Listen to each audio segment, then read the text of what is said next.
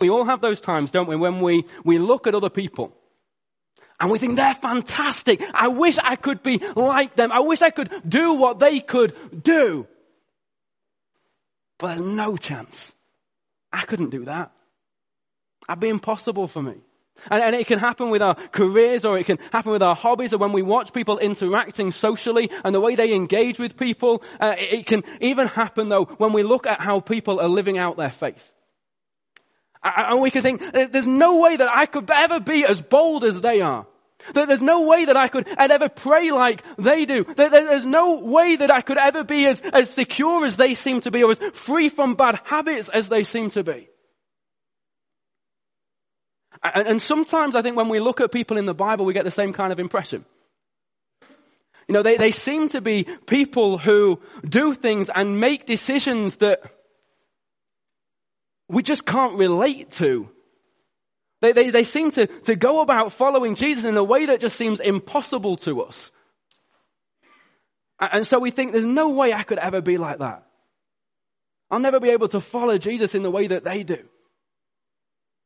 And so today we're continuing our series uh, looking at Jesus in focus. And I want to take some time to look at Jesus um, and the time when he, he calls his first followers and, and to bring that whole kind of process into, into focus as to how they respond and what it's like and what that really means for us today and what it looks like for us to follow Jesus.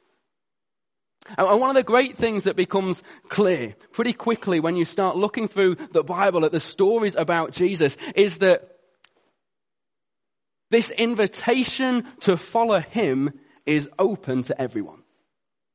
No, no one is disqualified. You know, being a, a, sinner and having made mistakes and made a, a, mess of things in life doesn't disqualify you. In fact, it, Jesus comes along and he says, do you know what? That's a prerequisite. That the starting point has got to be that you realize and you recognize that you're a sinner and that you've made a mistakes and you've made a mess in different ways in life. The starting point is that we understand that that's the reality for all of us. You know, having questions and, and doubts doesn't disqualify you from following Jesus. You know, he, he doesn't ask us to have it all sorted and to have every question answered and it all figured out. In fact, when you look through uh, the, the stories of the people who follow Jesus in the Bible, we find that nearly every single one of them have their times when they struggle, have their times when they've got questions and, and they've got doubts. And, and so wherever you are this morning, I want to encourage you that whatever it is that you think about Jesus and wherever it is that, that you're going through, this is relevant to you.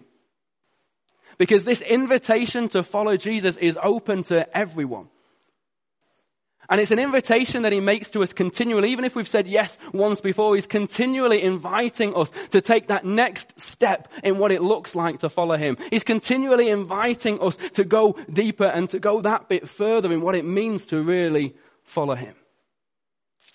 But I say, sometimes I think when we look through the Bible and, and how people take these steps to follow Jesus, we come away from it thinking, I could, I could never do that. I'm not sure if I could have that kind of, of faith and follow Jesus in the kind of way that, that they did. You know, and when we read um, Matthew and Mark and how they tell the story of, of Jesus and in calling his first followers, it does all seem a bit crazy. And I can look at that and say, you seem mad. I don't know if I could do that. This is what Matthew writes. He says, as Jesus was walking beside the Sea of Galilee, he saw two brothers, Simon called Peter and his brother Andrew. They were casting a net into the lake for they were fishermen. Come, follow me, Jesus said, and I will send you out to fish for people. At once they left their nets and followed him. Going on from there, he saw two other brothers, James, son of Zebedee, and his brother John. They were in a boat with their father Zebedee, preparing their nets. Jesus called them, and immediately they left the boat and their father and followed him. And I don't know about you, but the impression that I get when I, I read uh, the, this kind of account is that you've got these fishermen and they're just busy going about their day. They're busy at, at their work, at their profession, fishing in the boats. And then along comes this guy, Jesus. And out of the blue, he just says to them, come follow me. And they just drop everything. They're like, hey, hey dad, good luck with the fishing business. I know you've raised us to, to kind of be fishermen and to take on the business from you, but, but you know, good luck, we're off now, see you later. And, and it seems like this step of impossible blind faith. In fact, it seems irresponsible and it seems dishonoring of their parents.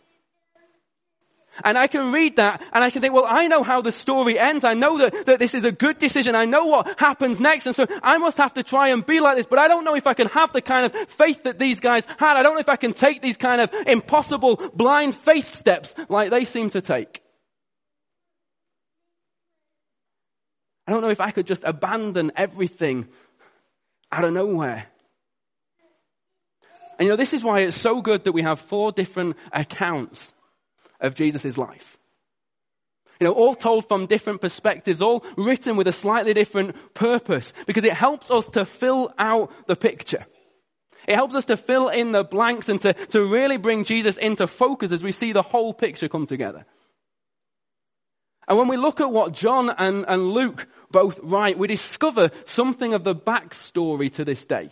Something of the backstory to, to this invitation that it doesn't just come out of nowhere when Jesus says, come, follow me. And when we look at the extra detail that Luke gives us about the day itself and, and what happens, it helps us to understand something more of the way in which Jesus works, something more in the way in which he's inviting us and what it is that he's looking to for from us as we respond to him. So I'm not going to read it now, but have a look up in your own time, John chapter 1 where we discover that one of these fishermen, Andrew, Peter's brother, he was already a follower of John the Baptist. He was already someone who, who while he was working as a fisherman and that was his, his day job, he was already somebody who knew that he needed something from God and was going looking for it and was seeking God and doing his best to live for God in, in the way that he knew how. And, and so he's following John the Baptist. And then when Jesus comes along and gets baptized, like we talked about a couple of weeks ago, he, he after that, he goes and, and, he tries to follow Jesus and he spends a day with Jesus, following him around and listening to his teaching and talking to him uh, uh, about everything. And at the end of the day, he goes to get his brother Simon Peter and he brings him along to Jesus and he says, look who I've found. This is the one we're looking for. So they've already started to spend time with Jesus to listen to him and to, to learn from him. And then at the end of, of Luke chapter 4, this is what we read.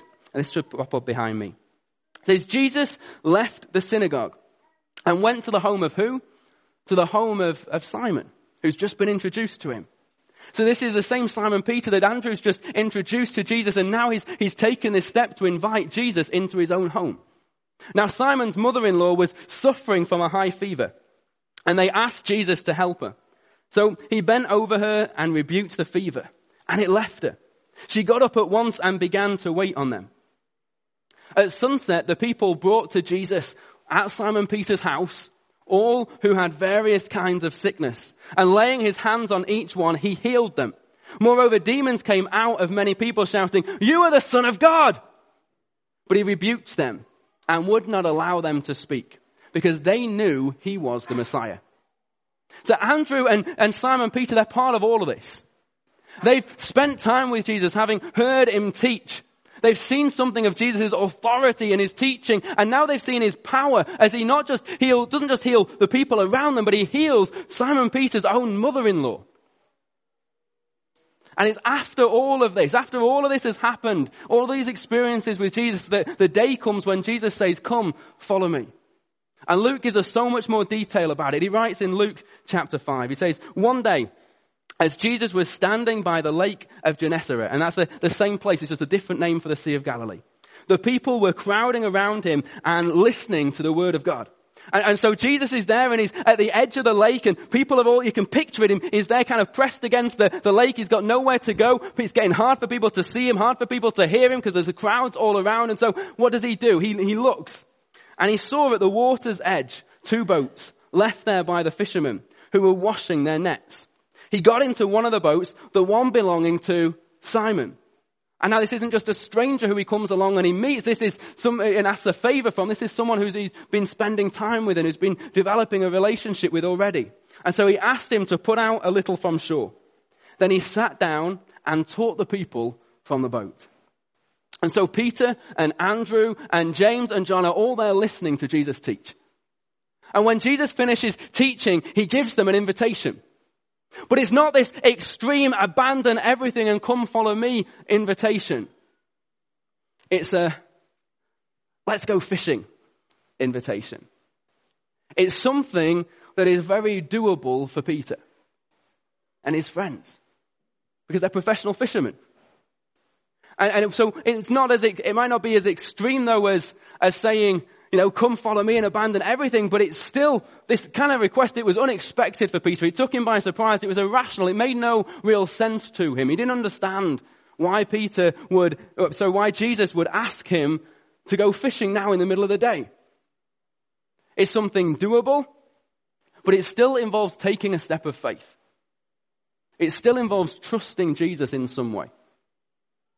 And so having just finished drying and cleaning his nets after a long, hard night of fishing, Simon Peter looks at Jesus and says to him, Master, we've worked hard all night and haven't caught anything. Peter is saying, we know what we're doing when it comes to fishing. We're the professionals at this. You might be a great teacher, you might have experience as a carpenter, but when it comes to fishing, we're the professionals. And we've been out all night and we haven't caught anything. And so what are the chances that we're going to catch something now? We're, we're, we're going to go and get our nets mucky and dirty. And then we're going to have to spend the afternoon cleaning them. And then we're not going to, we're going to miss out on the night when we could go and catch more fish. And so we're going to get tired. We're going to lose the day. We're not going to have a chance to rest. And we're going to lose a, a day's wages because we're not going to be able to go out and fish when we should be doing it at night. And not only that, but look, the, the crowd's still here. The crowd's all around us and you want me to put my reputation as a fisherman on the line and go out and look foolish in front of all of these people when everybody knows that fishermen fish at night. Putting my reputation on the line. It's inconvenient. It makes no sense. There are no guarantees that it's going to work out. It's doable. But it doesn't make it easy. But this is the key moment for Peter. This is the decision that changes everything. He says, because you say so. Because it's you who asked, and, I probably owe you one because you healed my mother-in-law. Because it's you who's asking and I've spent time with you and I've seen that you're, you're a man of God and you're a man of authority and you, your teaching is powerful. Because it's you even though this doesn't make any sense, even though this is a risk, even though this is probably going to cost me in time and money and my reputation, because you say so, I will let down the nets. And I just want to pause here because we skip over this because we're familiar with the story and we know what happens next. Well, Peter didn't. He had no idea what was going to happen next. They had no idea what hung in the balance with this decision.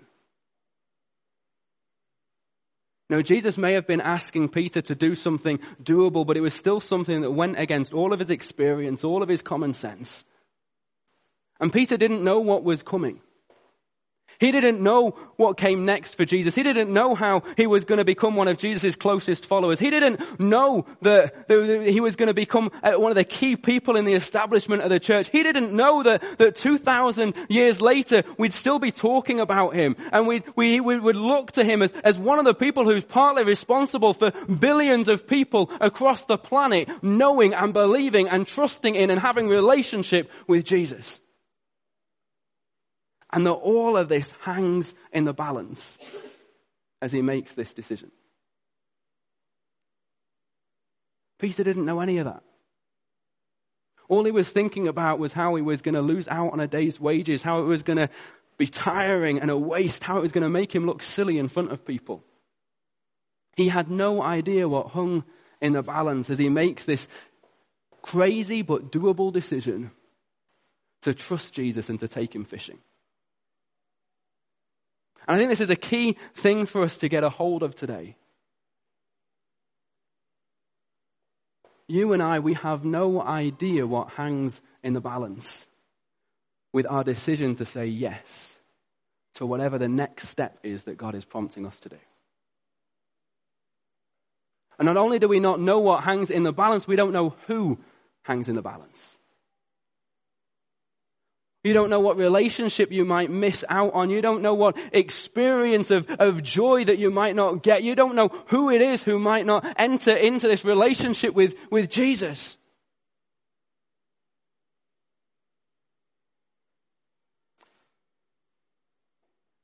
We don't know what hangs in the balance as every time Jesus invites us to take that next step and he says, Come, come follow me.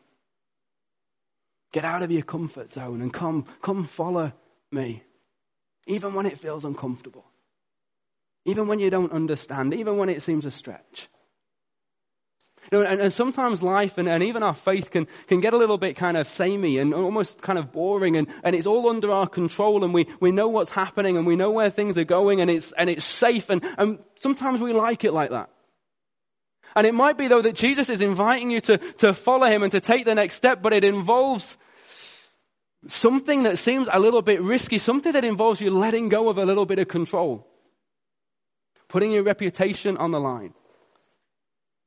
Doing something uncomfortable. And so it's really easy to start talking yourself out of it. And say, well, you know, I've just finished cleaning my nets.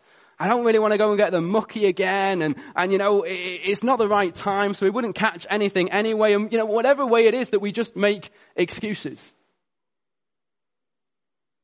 But you have no idea what hangs in the balance with your decision as Jesus invites you to take that next step in following him.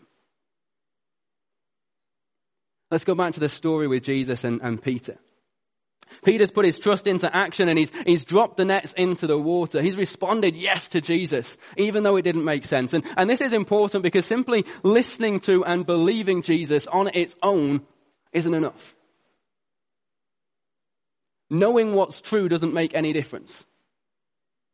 It's when we apply what Jesus says, it's when we put our belief into action that it makes the difference. And that's what Peter does when he, he lowers the nets down. He says, no, I'm not just going to sit here and listen to your teaching and smile and nod and agree and say, yes, I believe you. I'm going to put that belief and my trust in you into action and it changes everything. And this is what Luke writes happens next. He says, when they had done so, when they'd lowered the nets into the water, they caught such a large number of fish that their nets began to break.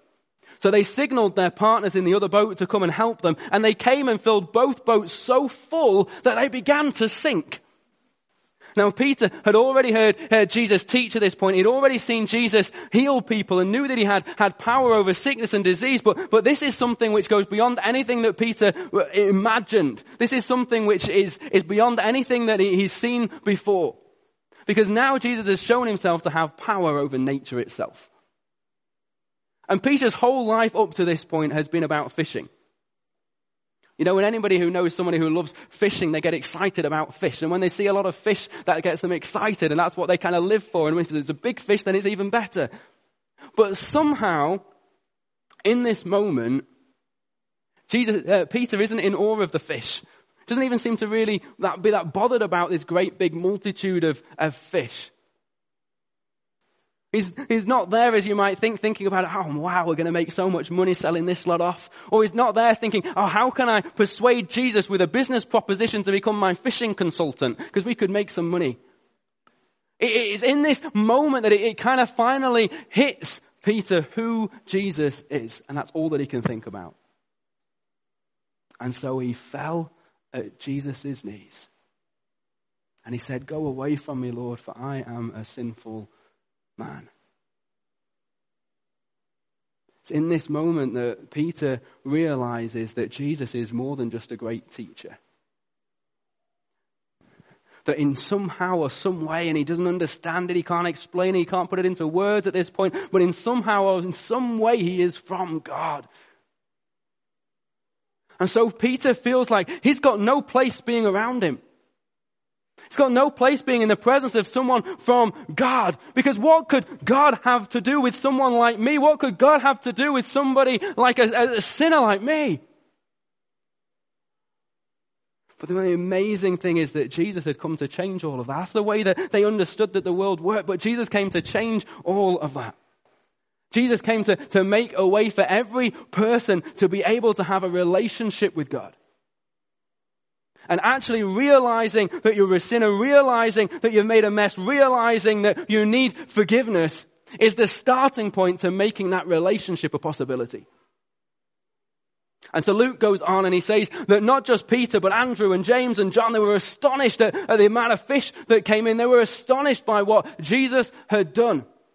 And after all of this, so after they've spent time with Jesus listening to his teaching, after he, they've invited him to his home and he's healed their mother-in-law and they've seen him heal loads of other people, after they've been on the boat and they've listened to his teaching and then they've done what he said and they've got this huge big load of fish in after all of this, then Jesus said to Simon, don't be afraid. From now on you will fish for people. Don't be afraid. You've seen me. You've seen the authority I have. You've seen the power I have over sickness and disease. You've seen the power I have over nature itself. Don't be afraid. Come follow me. And you can imagine Jesus with this great big grin on his face. You know, saying to the guys, I've got plans for you boys. You have no idea what's going to happen next. Come, follow me. I'll make you fish for people. Let's go change the world together. So, Luke finishes, they pulled their boats up on shore, left everything, and followed him. And when you understand the backstory, when you see the big picture, how could they not? It isn't some kind of seemingly impossible blind faith step that they make.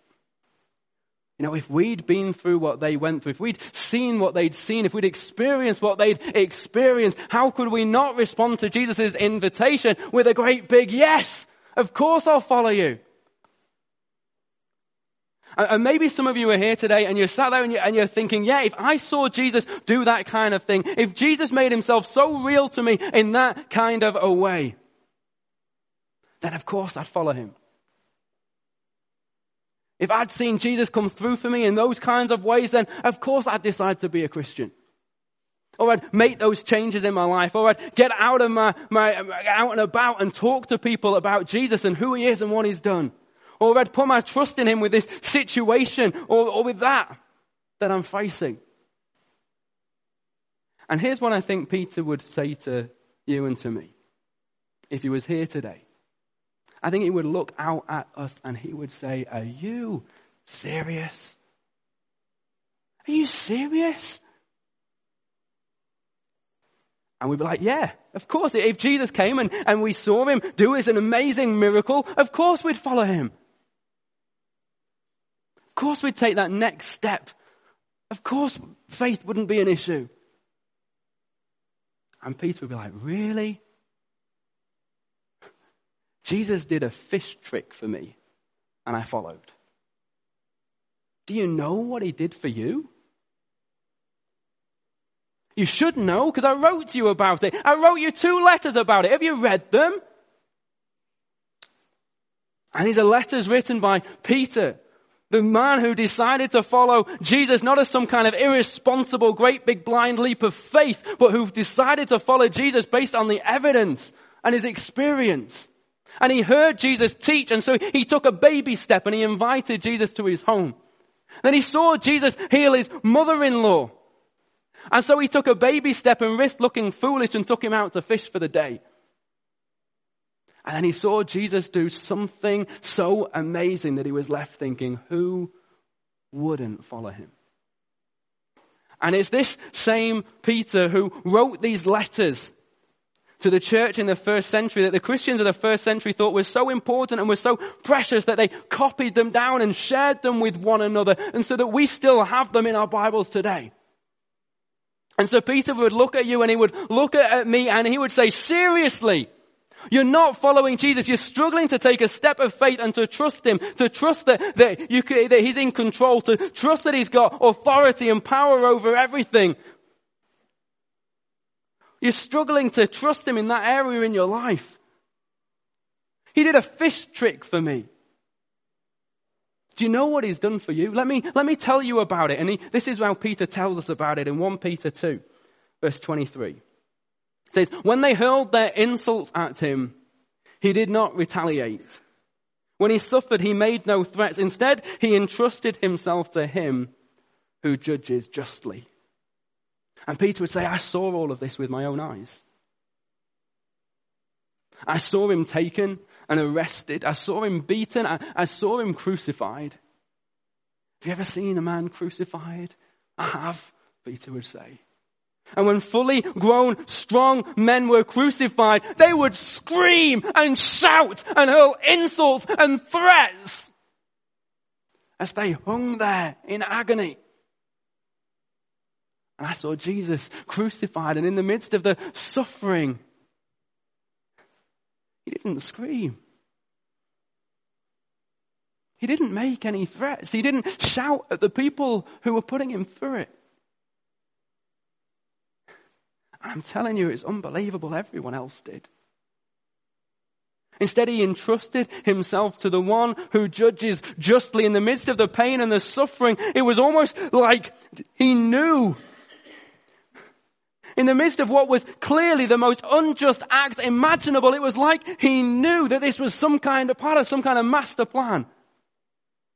And then later, because not in that moment, in that moment I was too emotional. In that moment I'm embarrassed to say I was scared and I ran away. So not in that moment, but later we all got together and we realized what had just happened. And so he goes on in verse 24. He himself, Jesus, bore our sins in his body on the cross so that we might die to sins. That's we, as in all of us, might die to sins. What does that mean? It means that instead of being dead to God and unable to have an intimate relationship with Him because of our, our sinfulness, because of the mistakes that we've made, now instead we are dead to sin, that we are dead to and uh, that power which separated us from God. It's dealt with. It's done away with.